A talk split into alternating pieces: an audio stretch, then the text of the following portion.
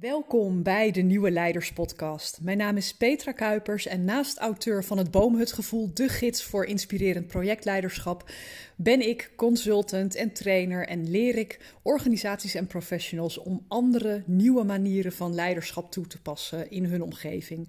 Zowel voor leidinggevenden als voor informele leiders zoals adviseurs, consultants, projectleiders, etc.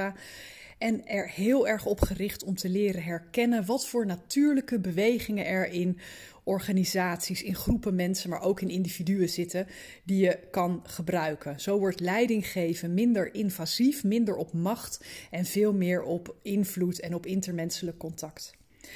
Over intermenselijk contact gesproken. Deze week interview ik Anne Gijzer. En Anne ken ik uh, nog niet zo heel lang, maar ik vind haar verhaal altijd buitengewoon fascinerend. Want zij heeft zich gespecialiseerd in uh, non-visual profiling. En wat dat betekent, is eigenlijk het lezen van gezichten um, en of de binnenkant klopt met de buitenkant. Nou, ik leg het ongetwijfeld iets te kort door de bocht uit. Dat ga je straks horen in deze aflevering.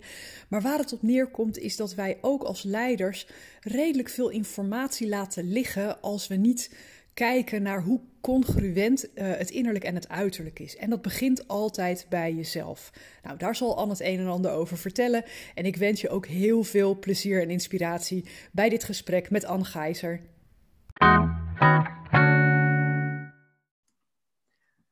Welkom Anne bij de Nieuwe Leiders Podcast. Ja, dankjewel. Voordat we de inhoud induiken, wil je eens vertellen wie ben je en waar ben je mee bezig? Want dat is wel een bijzonder verhaal, vind ik zelf. Uh, ja, uh, nou, wie ben ik? Anne Gijzer. Ik ben uh, non-verbaal profiler bij het Instituut voor Non-verbale Strategieanalyse. En wat, wat is dat precies? Wat, wat is non-verbale profiler? Wat doe je dan? Uh, nou, in eerste instantie, het instituut uh, houdt zich bezig met wetenschappelijk onderzoek. Dus we doen onderzoek naar de, onder andere de invloed van non-verbale communicatie in interactie. Dus we houden ons vooral bezig met wat gebeurt er in de interactie met mensen non-verbaal. Wat zegt dat over mensen? Wat zegt dat over hun communicatiebehoeftes, over hun interactiebehoeftes en over gedragsneigingen en tendensen? Dus dat is waar we onderzoek naar doen. Mm. Um, ik zelf als profiler hou me vooral bezig met wat betekent dat in zekere context. Bijvoorbeeld als ik als investigative interviewer een verhoor moet begeleiden voor de politie of uh, als contra-expertise dien bij de uh, rechtbank. Mm-hmm. uh, maar je zou ook kunnen denken aan bijvoorbeeld teamanalyses, waarbij we gezichten van teamleden in kaart brengen. Dus wat laten ze zien op hun gezicht en wat betekent dat voor de communicatie binnen hun team. Ja. Um, en ook geven we trainingen, dus we leren mensen zelf naar het gezicht kijken. En ook daaruit uh, leren we ze interpreteren en ook gesprekstechnieken toepassen om uh, effectiever te worden in communicatie. Ja, want heel vaak denken mensen bij dat soort uh, termen aan misdaadseries die we allemaal ja. wel kennen. Hè? Dus het zit al heel vaak in de hoek van verhoor, van justitie en dat soort dingen. Maar ik vind juist um, wat jij vertelt over hoe je dat in teamtrainingen inzet, vind ik zo, zo waardevol. Dus daar wil ik zo even met je bij stilstaan. Maar kan je me eerst eens meenemen in hoe ben je hier nou in terechtgekomen? Hoe, hoe, hoe vind je zo'n vak? Um, nou, dat heeft eigenlijk best wel een lang verhaal, dus ik probeer hem kort te houden. Uh, waar het op neerkomt is dat ik um, als kind van uh, ouders met psychiatrische problematiek altijd al gewend ben geweest om mensen te observeren en gedrag te observeren. Maar dat heeft natuurlijk ook alles te maken met hoe zorg je dat je zelf zo schadeloos mogelijk eruit komt. Hè? Dus uh, je brein vangt op hoe jij met gevaar omgaat. Ja. En je leert daar bepaalde strategieën op toepassen. Om en ik ben daar veilig te houden eigenlijk. Ja, ja. ja klopt. Jezelf veilig te houden. En ik uh, ben daar toch wel ervaringsdeskundige in geraakt uh, als kind. Ja. En dat Wist je dat toen? Wist je toen dat jij dingen kon lezen? Of was het voor jou zo'n tweede natuur dat dat, dat uh, iets vanzelfsprekends voor je was?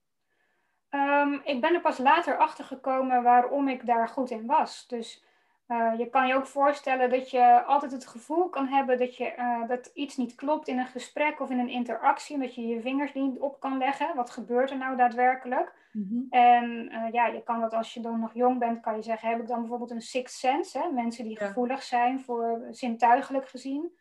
En achteraf ben ik erachter gekomen door de methode die we zelf nu ook gebruiken bij INSA, dat ik gewoon heel erg geneigd was om naar non-verbaal gedrag te kijken. En dat ik daardoor leerde inschatten wat ik het beste kon doen. Ja. Ehm, dus ik heb eigenlijk woorden gegeven met de inza-methode daar waar ik dat vroeger nog niet kon. Nee.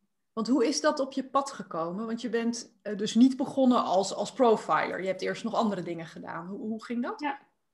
Ik ben uh, ooit begonnen als maatschappelijk werker, maar wel met de intentie dat ik uh, meer te weten wilde komen over gedrag. Dat had ook wel een klein beetje met mijn achtergrond te maken, want ik wilde er ook wel zeker van zijn dat ik niet zelf uh, nou, psychische problemen zou krijgen. Dus ik ging op onderzoek naar mijn eigen gedrag, ik ging op onderzoek naar het gedrag van anderen.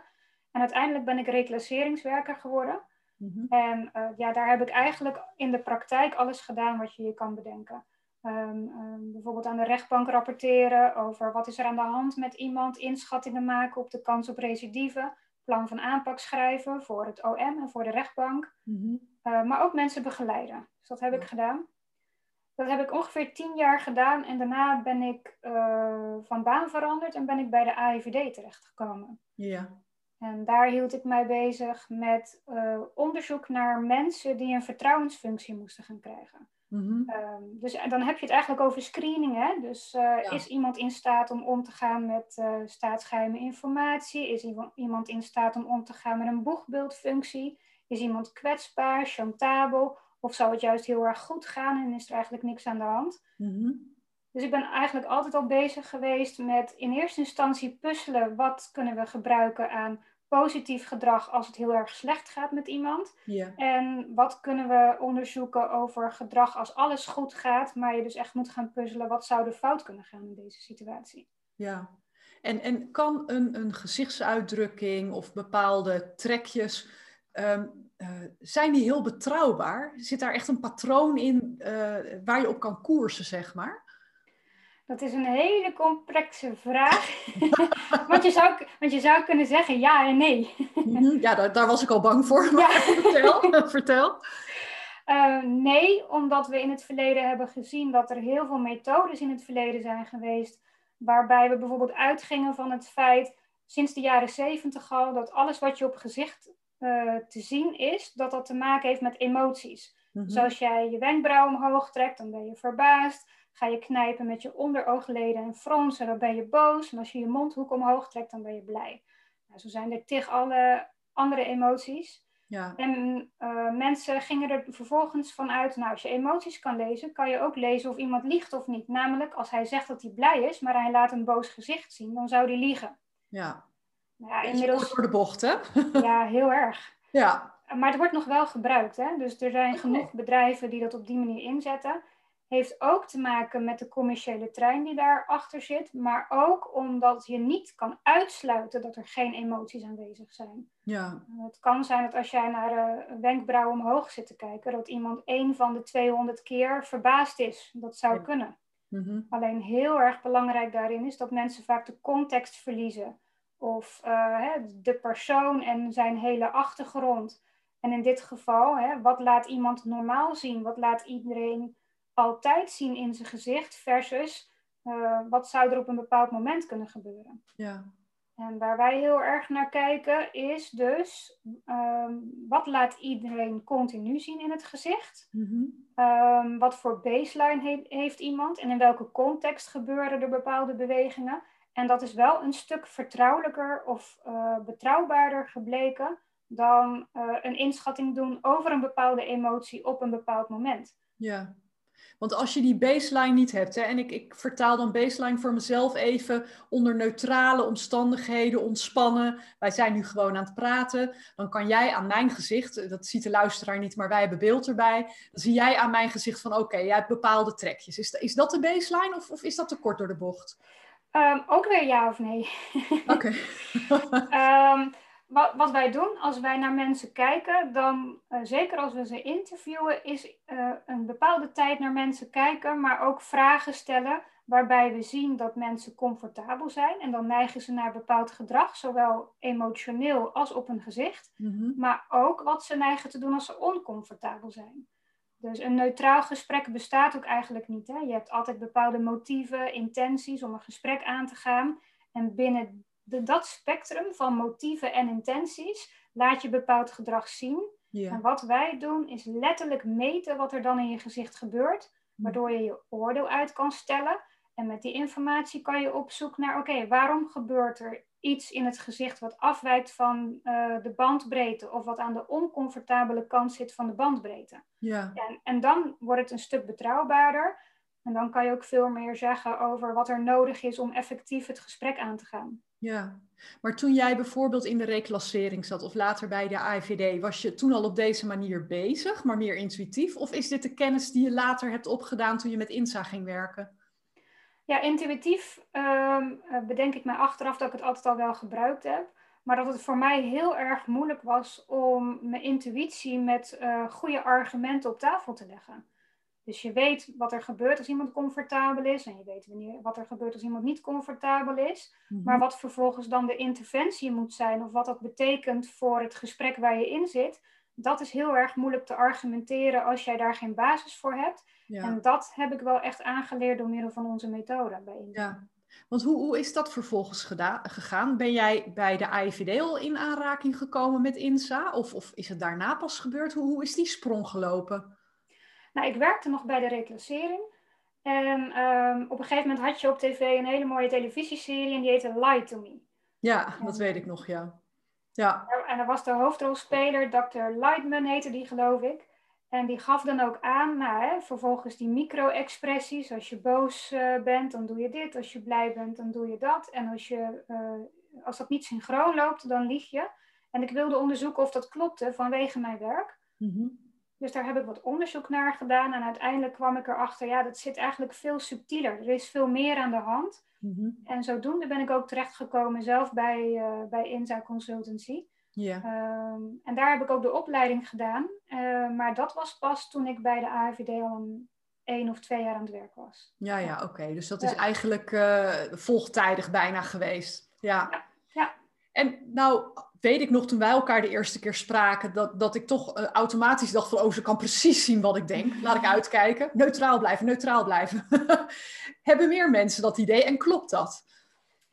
Ja, het is eigenlijk net zoals je uh, met een psycholoog in gesprek raakt. Hè? Mensen denken heel vaak, als ik met een psycholoog uh, in gesprek raak, dan weten ze alles van me. Ze kunnen mijn persoonlijkheid uitlezen of do uitdokteren, zo gezegd. Mm Ehm, en dat is eigenlijk nooit het geval. En ik weet ook wel te zeggen, wij kijken ook niet wie jij bent als persoon. Dus wij lezen niet je persoonlijkheid uit, wij lezen gedragstendensen uit. Dus wat jij geneigd bent, uh, wat je geneigd bent te gaan doen in een gegeven interactie. Mm En omdat we kijken naar al die gedragstendensen, verbaal en non-verbaal, kan je dat gedrag wel voorspelbaar krijgen, omdat je weet, dit gaat iemand doen als. Of dit gaat iemand doen als ik op een bepaald knopje druk. Dus dat gaat je helpen. Ehm, maar het is niet om bijvoorbeeld je eigen motieven of je eigen intenties te gaan beïnvloeden bij de ander. Het is echt om de ander beter te gaan leren begrijpen. Waar heeft iemand anders behoefte aan?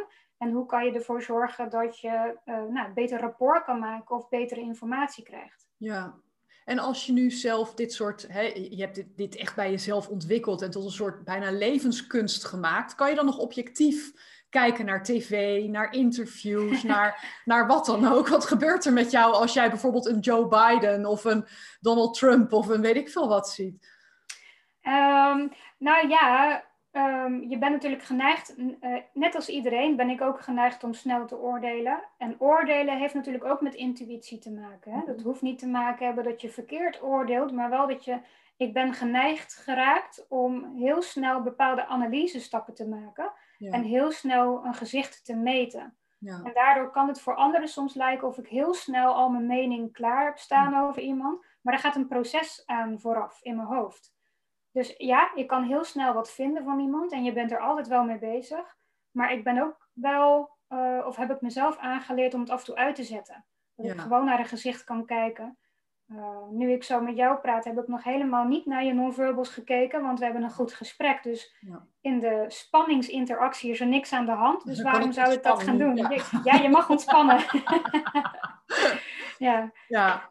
Uh, ja, dus Um, ja, je bent geneigd om altijd te kijken, maar het is alleen maar interessant als je het nodig hebt voor een bepaald doel. En anders dan spreek ik net als iemand anders gewoon iemand aan op basis van de intentie om de relatie aan te gaan en niet omdat ik specifiek aan het lezen ben. Nee, en het is natuurlijk heel interessant om dat in relatie tot politici, tot boeven, tot nou, noem het maar op te doen. Maar juist de mensen die deze podcast luisteren zijn formele of informele leiders, hè, dus leidinggevende of mensen die andere mensen in beweging moeten krijgen.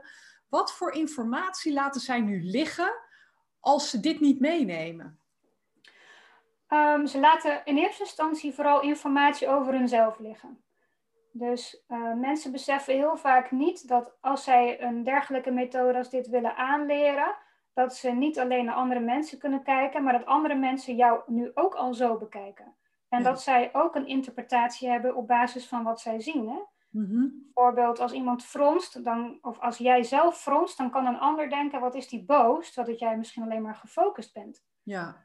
Dus de informatie die je laat liggen is kennis over hoe jouw gezicht beweegt en ook kennis over wat dat zegt over jouw communicatie- en interactiebehoeftes. Want begint het daarmee je eigen uh, ja, zeg maar voorkeurspatronen in je gezicht leren kennen? Is dat hoe, want hoe, hoe ziet een traject er dan uit bij jullie als je dat wil leren?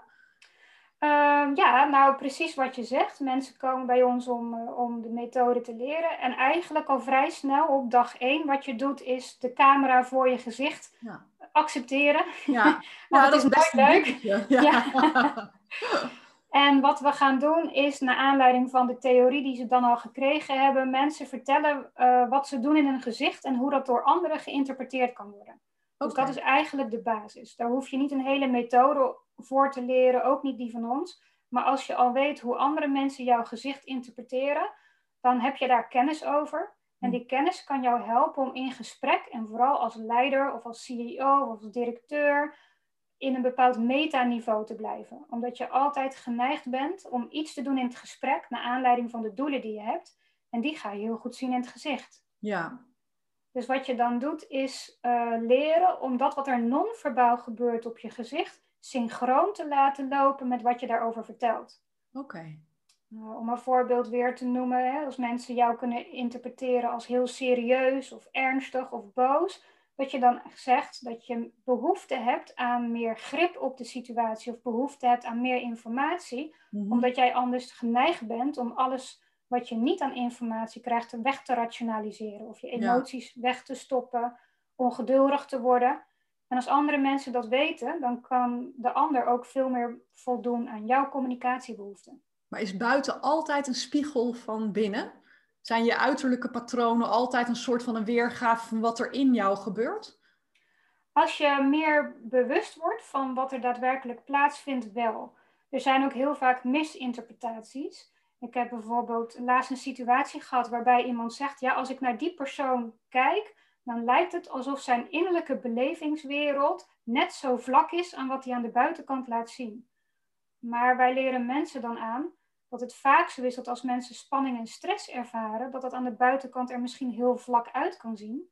Om een voorbeeld te noemen, Mark Zuckerberg, hè? die laat heel weinig... Ja, die heeft heel weinig mimiek, hè? Ja, dat valt ja. ook op.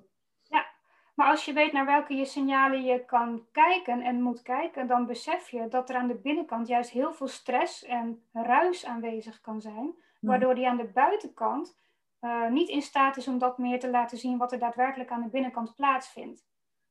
Dus ja, het is een spiegel, maar het is vooral een spiegel uh, dat je ook moet weten dat er mensen zijn die veel meer beweging in het gezicht laten zien als ze spanning ervaren. En aan de andere kant juist ook mensen zijn die veel minder laten zien als ze spanning ervaren. Is dat voor ons als mens makkelijker te interpreteren als mensen enorm veel mimiek hebben? Of, of is dat niet per se het geval? Ja, dat denk ik wel. Dat heeft ook te maken met dat hè, mensen kunnen zeggen, ik ben een open boek. En dan bedoelen ze te zeggen, dat wat ik meen, dat laat ik ook zien op mijn gezicht. Mm um, maar er zijn dus ook mensen, wat ik net zei, die dat absoluut niet laten zien.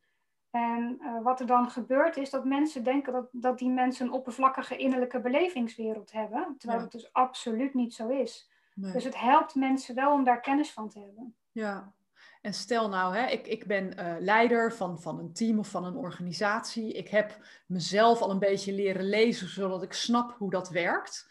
En ik wil daar graag iets mee doen in mijn team. Gewoon om te kijken hoe kan ik met mijn directe omgeving, hoe kan ik ja, alle informatie gebruiken die eigenlijk tot mijn beschikking staat, Hoe, hoe zou dat eruit zien? Hoe, in hoeverre kan ik dat aanleren? Um, ja, het blijft toch altijd op basis van bewustwording. Dus wat wij doen als wij een teamanalyse doen, is wij maken van iedereen, inclusief uh, de leider zelf, maken wij uh, een videoanalyse. Dus we laten iedereen individueel voor de camera zitten. Mm-hmm. En binnen vijf tot tien minuten hebben wij de bandbreedte van wat wij noemen het persoonlijk non-verbaal repertoire, hebben wij vastgesteld. Uh, mensen krijgen ook vervolgens een, een kleine workshop over hoe werkt het, hè, zodat je het in mm-hmm. context kan plaatsen wat je ziet. En vervolgens ga je als het ware een soort van online of offline mediation sessie doen. Dus je gaat een soort van reflectiesessie doen waarbij iedereen ziet van elkaar, dit is wat ik op mijn gezicht laat zien. Dit mhm. is het gedrag wanneer ik comfortabel ben, wanneer ik incomfortabel ben. En dit zegt het over mijn communicatiebehoeftes. En dat geldt dus ook voor de leider, waardoor je als team veel meer begrijpt waar bepaalde spanningen vandaan kunnen komen, waar bepaalde neigingen vandaan kunnen komen, waar iemand, waarom iemand introvert gedrag laat zien of extrovert gedrag en wat hij dus eigenlijk nodig heeft om goed en efficiënt te functioneren in een team. Mhm. En dat is waar die sessie over gaat. Dus je gaat met elkaar dat gesprek aan. Ja. En tenslotte geven we ook nog advies over, oké, wat betekent dat voor de groepsdynamiek, voor de teamdynamiek en hoe kan je dat bevorderen? Welke adviezen kunnen we daarin geven? Wat zijn de risico's? Hoe kan je risico's mitigeren op dat gebied? Ehm, zodat je ook daadwerkelijk bijvoorbeeld als je met elkaar in overleg bent, of als je weet, er zijn mensen binnen een bepaald, bepaald team die sales doen, dat je weet dat je bepaalde types mensen uit het team het beste naar een bepaalde salesopdracht uh, kan sturen. Omdat je al weet, die is makkelijker in staat om aan te sluiten met de gedragstendens van de klant. Ja. Dus het heeft heel veel effect, intern, extern en ook uh, als leider krijg je gewoon zoveel meer informatie. Ja, en is het te trucken? Kunnen mensen hier heel onoprecht in zijn? Kunnen ze een trucje leren waardoor ze iedereen om de tuin leiden? Nou, wij zeggen altijd, hoe meer jij je best gaat doen om het te omzeilen en gaat trucken, uh, hoe sneller wij zien wat er daadwerkelijk aan de hand is. Ja. Er, zijn, er zijn ook mensen die zeggen, hè, eh, bestaat een pokerface? Nou, wij zeggen dan, nee, die bestaat niet. Want jij moet je best doen om jezelf in gareel te houden. Ja. Dat bezorgt spanning, dus zien wij jouw bandbreedte sneller. Mm wat je wel kan doen, is bijvoorbeeld uh, nadenken over wat er aan de binnenkant van jouw systeem gebeurt. Dus je gezicht kan je niet beïnvloeden. Je kan niet zeggen, ik ga bepaalde bewegingen laten zien, want ik wil niet dat iemand iets ziet. Mhm. Maar je kan de emoties die daar rond de grondslag liggen, wat voel ik als ik het gesprek inga? Waar heb ik behoefte aan in de communicatie? Wat wil ik bereiken? Die emoties en die gevoelens kan je wel trainen om jezelf ook makkelijker in metaniveau te krijgen. Ja, oké, dus dan is het eigenlijk dat je, wat ik altijd zeg, je wordt dan niet het vat, maar het kanaal, zeg maar. Je, je voert wat makkelijker je emoties af, waardoor je wat neutraler erin blijft staan. Ja, ja, precies dat. Mooi, ja. Zijn er nou bepaalde persoonlijkheidsstoornissen of, of situaties waarin het totaal incongruent is wat mensen aan de binnenkant hebben en wat ze aan de buitenkant hebben. Want je hebt natuurlijk vanuit jouw werk ook wel, zeker bij de reclassering, met mensen te maken gehad die persoonlijkheidsstoornissen hebben. Wat voor effect heeft dat? Ehm, je zou kunnen zeggen dat het effect van een bepaalde persoonlijkheidsstoornis of van bepaalde uh, psychiatrie, uh, dat het er eigenlijk veroorzaakt dat dat persoonlijk non-verbaal repertoire, dus de bewegingen die jij geneigd bent van nature om al te doen, dat mhm. die worden uh, versterkt. Dus op het moment dat jij, ik noem maar even een voorbeeld. Hè. Stel je voor, je wordt gediagnosticeerd met ADHD. Je weet dat je heel druk en chaotisch kan zijn in je hoofd. Je weet dat je heel erg alert bent, maar vervolgens ook dingen heel snel weer kan vergeten. Dan mhm. zullen je wenkbrauwen uh, geneigd zijn om omhoog te gaan en heel alert je ogen te openen, omdat je continu maar aanstaat, als het ware. Fysiek sta je aan, mentaal sta je aan. En op het moment dat je ADHD uh, wordt versterkt, worden die bewegingen ook versterkt. Ja. Andersom, als je geneigd bent om uh, meer richting uh, ja, depressies uh, te gaan, of waarbij bijvoorbeeld aandoeningen zijn waarbij ook fysiek veel minder te zien is, dan zal je ook in je gedrag geneigd zijn om sowieso al meer jezelf terug te trekken in jezelf. Bijna kip-ei dan eigenlijk, als ik je zo hoor. Ja. ja, klopt. Ja. Ja, dus je kan er zeker wel uithalen. Daarbij niet zeggende dat uh, we zien heel vaak dat mensen die hoog alert zijn, bijvoorbeeld ook wel eens de, de psychopaten zouden kunnen worden genoemd. Maar dat betekent niet dat iemand die een bepaalde gedragstendens of type laat zien in zijn gezicht, dat iedereen van dat type ook een psychopaat is. Je kan het niet omdraaien. Dus daar moeten mensen wel heel voorzichtig voor zijn. Heb je sowieso niet dat soort uh, misvattingen dat als mensen wat vaardiger worden met het lezen van mimiek en van uh, het, het gedragsrepertoire, zeg maar, dat ze te snel uh, gaan generaliseren? Ja, ik weet dat van mezelf ook. Ik weet dat ik er zelf ook voor uit moet kijken. Ik heb bijvoorbeeld bepaalde type uh, delicten vaker gezien dan andere typen. Ehm, denk aan uh, bijvoorbeeld mensen die geneigd zijn om relaties met kinderen aan te gaan, waarvan je weet, ja, daar zit een bepaalde emotionaliteit achter, daar zit een bepaalde gedragstendens achter, daar zitten dus ook bepaalde bewegingen in het lichaam achter.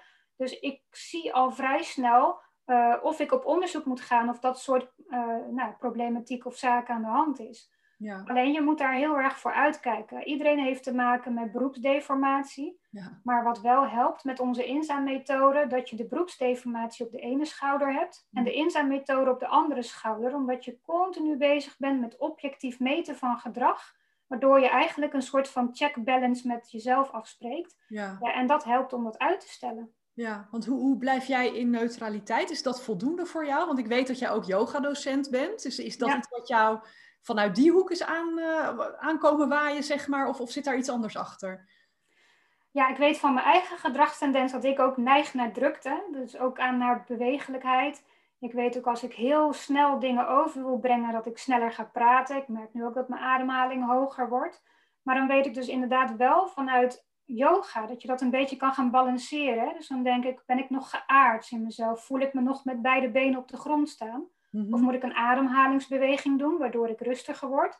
En daarmee help je ook je algehele neutraliteit, uh, als je daar al van kan spreken, maar meer rust te creëren, waardoor ik ook weer in metaniveau kom. Ja. Uh, maar ik, ik doe dit al meer dan twintig jaar, hè? dus uh, het alle gehele palet aan werk. En ook ik val er nog wel eens in dezelfde valkuilen. En dat is heel Hoe snel heb je dat door? Waar merk je dat aan als dat gebeurt? Hoe snap je dat weer uit? Precies wat ik zeg. Uh, ademhaling, daar merk ik het heel erg aan. Um, ik ben geneigd om heel snel te kunnen denken. Dus ik weet als ik te snel met een oordeel kom, dat ik iemand anders ook mee moet nemen in hoe ik in dat proces ben geraakt. Ja. dus waarom ik uh, A, B en C al gedaan heb en ineens C concludeer, terwijl het mensen niet snappen waar dat vandaan komt. Mm um, dus ik heb heel erg geleerd in mensen meenemen in hoe ik communiceer, wat ik geneigd ben te doen onder spanning zodat mensen ook snappen waar het vandaan komt. En dat levert mij ook weer rust op, maar ook bij de ander. Ja. En nou, als ik je zo hoor praten, heeft het een hele visuele component. Maar welke rol speelt je onderbuik hierbij, je intuïtie? Ja, intuïtie is natuurlijk kennis, hè? Dus dat komt ergens vandaan, ook al ben je je niet bewust van waar je die kennis vandaan hebt gehaald. Uh, dus het, is heel erg, het gaat heel erg over in gesprek met jezelf ja, dus waar komt dat onderbuikgevoel vandaan? Welke ervaringen in mijn leven hebben ervoor gezorgd dat ik geneigd ben om op een bepaalde manier naar iemand te kijken? Ehm, het heeft heel erg met zelfreflectie te maken, denk ik. Ja. ja. Kan je zonder zelfreflectie ehm, de methode gebruiken, denk je? Of, of gaat het altijd hand in hand? In principe zeggen wij, je kan de inzaammethode leren, ongeacht je achtergrond, je functie, je rol. Wij hebben echt alles al gehad. Maar het wordt wel moeilijker om afstand te nemen van je eigen oordeel als je niet weet hoe je met jezelf dat gesprek aan moet gaan. Dus het wordt wel moeilijker. Het kost tijd. En vooral als we zien dat mensen al een hele grote, uh, nou, heel lang cv hebben, een lang carrière achter de rug hebben, dan zijn we geneigd eerst te zeggen dat je eerst dingen af moet gaan leren, voordat je weer leert objectief te kijken. Ja. Ehm, ja, dus het kan, het kan juist moeilijker zijn met heel veel ervaring. Ehm, maar het kan ook moeilijk zijn als je alleen maar niet geneigd bent om naar jezelf te kijken en vooral naar andere mensen. Maar voor de rest kan iedereen het aanleren. Ja, en dan weet ik, ik meen me te herinneren dat toen wij elkaar de eerste keer spraken, toen zou je kort daarna, was het, waren het kappers of zo, zou je gaan ja. trainen? Nou, bijvoorbeeld. Wat is daar dan? Neem eens mee. Want ik denk dat iedereen denkt van nou, ik snap het wel als je inderdaad wil profilen en weet ik wat. Maar wat, wat, wat gebeurt daar dan bijvoorbeeld? Ja, nou ja, dat, uh, dat is eigenlijk een vrij gerenommeerd bekend bedrijf, uh, wat ook bekend is van haarverzorging en uh, kleuring en dat soort zaken. En ja, die producten die zij gebruiken of die zij zelf maken, die moeten natuurlijk bij kappers in de winkel komen. Mm-hmm. En de mensen die ik getraind heb, dat zijn de mensen van dat bedrijf zelf. En die trainen de kappers in de winkel om daadwerkelijk ook die producten op een zo goed mogelijke manier te gebruiken. Oké. Dus je kan je ook voorstellen dat als die mensen moeten gaan trainen, dat ze ook met een zekere groepsdynamiek te maken hebben. Mm-hmm. En dat het goed is om te weten wat jij uitstraalt als jij iemand anders traint in het gebruik van je product. Maar ook wat dat in de groepsdynamiek betekent als jij iets probeert uit te leggen. Als iemand het niet snapt, wat ga jij dan doen? Kan jij aan iemand uitlezen dat hij het niet snapt, maar het eigenlijk niet durft te zeggen, omdat hij zich ondergeschikt voelt aan de rest? Mm-hmm. Hoe kan je zorgen dat daar meer gelijkmatigheid plaatsvindt door gesprekstechnieken te gebruiken die de groep beïnvloeden op een positieve manier? Ja. Ja, dus dat is eigenlijk wat we dan doen in zo'n in zo'n bedrijf. Ja, mooi. Is het, is het te kort door de bocht als ik zeg van het is echt een tool om een hogere kwaliteit van aanwezigheid te creëren, zeg maar. Echt te zien wat er gebeurt eh, voorbij het verbale. Ja, nou, ik denk dat je daar wel gelijk in hebt. Wij zeggen ook niet van al die andere methodes kloppen absoluut niet. Er zit overal wat in. Maar het is eigenlijk een instrument in je rugzak die je inderdaad gaat helpen om, uh, als het andere niet werkt, een instrument te gebruiken uh, om wel te kunnen komen tot meer zelfbewustzijn, bewustzijn bij anderen, uh, maar ook efficiëntere gespreksvoering een ander daadwerkelijk kunnen en willen begrijpen. Mm-hmm. Um, het is een instrument, niet meer en niet minder. Ja. Nu had je net in het voorgesprekje even een korte scoop volgens mij. Mogen we hier al gaan, uh, gaan zeggen of is dat nog heel uh, geheim? Uh, nou, het is, niet, het is niet heel geheim. De inhoud gaat wel nog officieel bekendgemaakt worden. Mm-hmm. Maar we hebben sinds twee weken geleden te horen gekregen dat ehm, ons wetenschappelijk onderzoek uh, akkoord is bevonden voor publicatie. Ja, en, dat is echt eh, een waanzinnige mijlpaal. Ja. ja. want dat is zoveel erkenning en zoveel, ja, daar gaat zoveel spin-off van komen. Ja, klopt. Je, je moet je ook bedenken dat mijn collega Herman Ilge, ik noemde hem voorheen mijn guru, ja. Uh, nou, dat is hij nog steeds, maar hij is, hij is ook je collega. Hij is mijn gelijkwaardige collega. Hij heeft er tien jaar aan gewerkt om dit uh, uh, voor elkaar te krijgen. En dat komt ook omdat we de enige zijn in de wereld. Ja, dat klinkt dan misschien een beetje gek.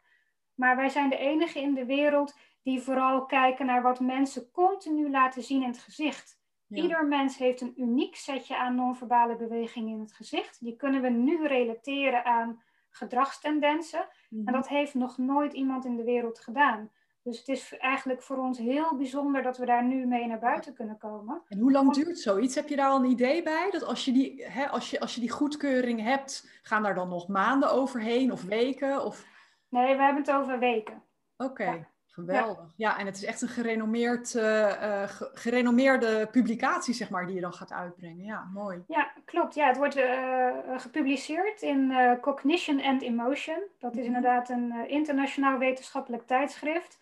En voor de mensen die het interessant vinden om het op te zoeken, het wordt open source informatie. En het artikel heet non Personal Nonverbal Repertoires in Facial Displays and Their Relation to Individual Differences in Social and Emotional Styles. Ik zal zorgen dat het in de show terecht komt, want ik kan me voorstellen dat het niet helemaal blijft hangen. Nee. Maar ik even in de show notes neer.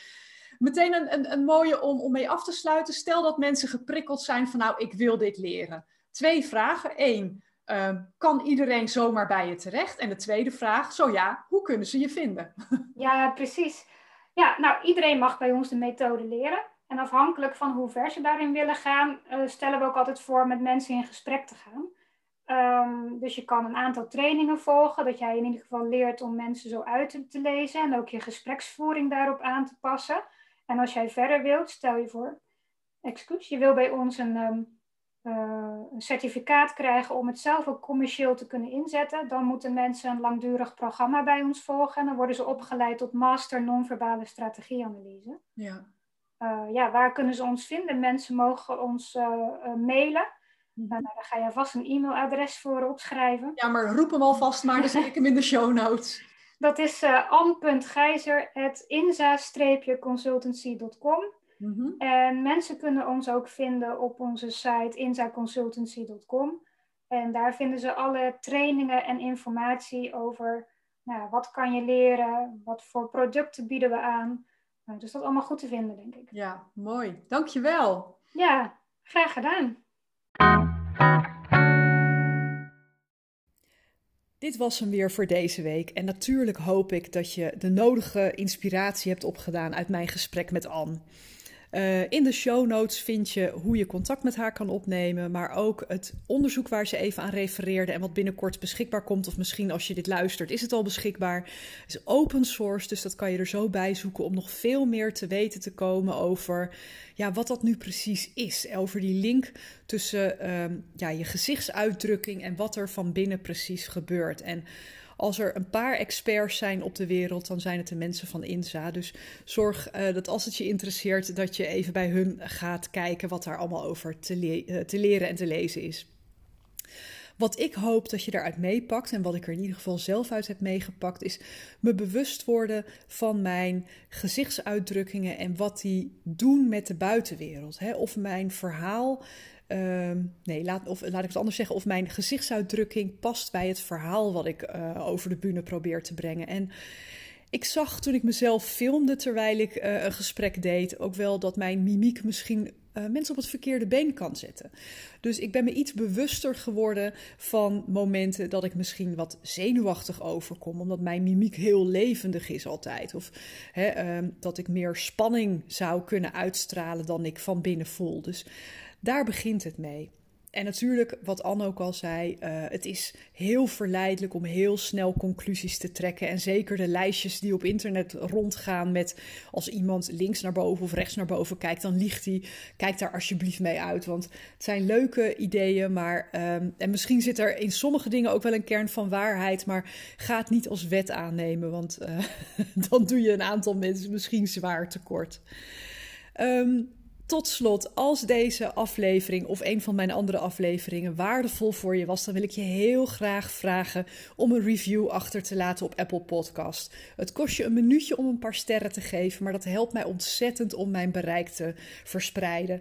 Uh, ik sta op dit moment vrij hoog in uh, de categorie management op Apple Podcast. En je zou me heel erg helpen als je, uh, nou ja, als je dat nog een zetje zou willen geven. Zijn we al gelinkt op LinkedIn? Dan vind ik dat heel fijn. En zijn we dat nog niet? Zoek me alsjeblieft op, dan kunnen we ook langs die weg connecten. Ik spreek je heel graag weer bij de volgende podcast.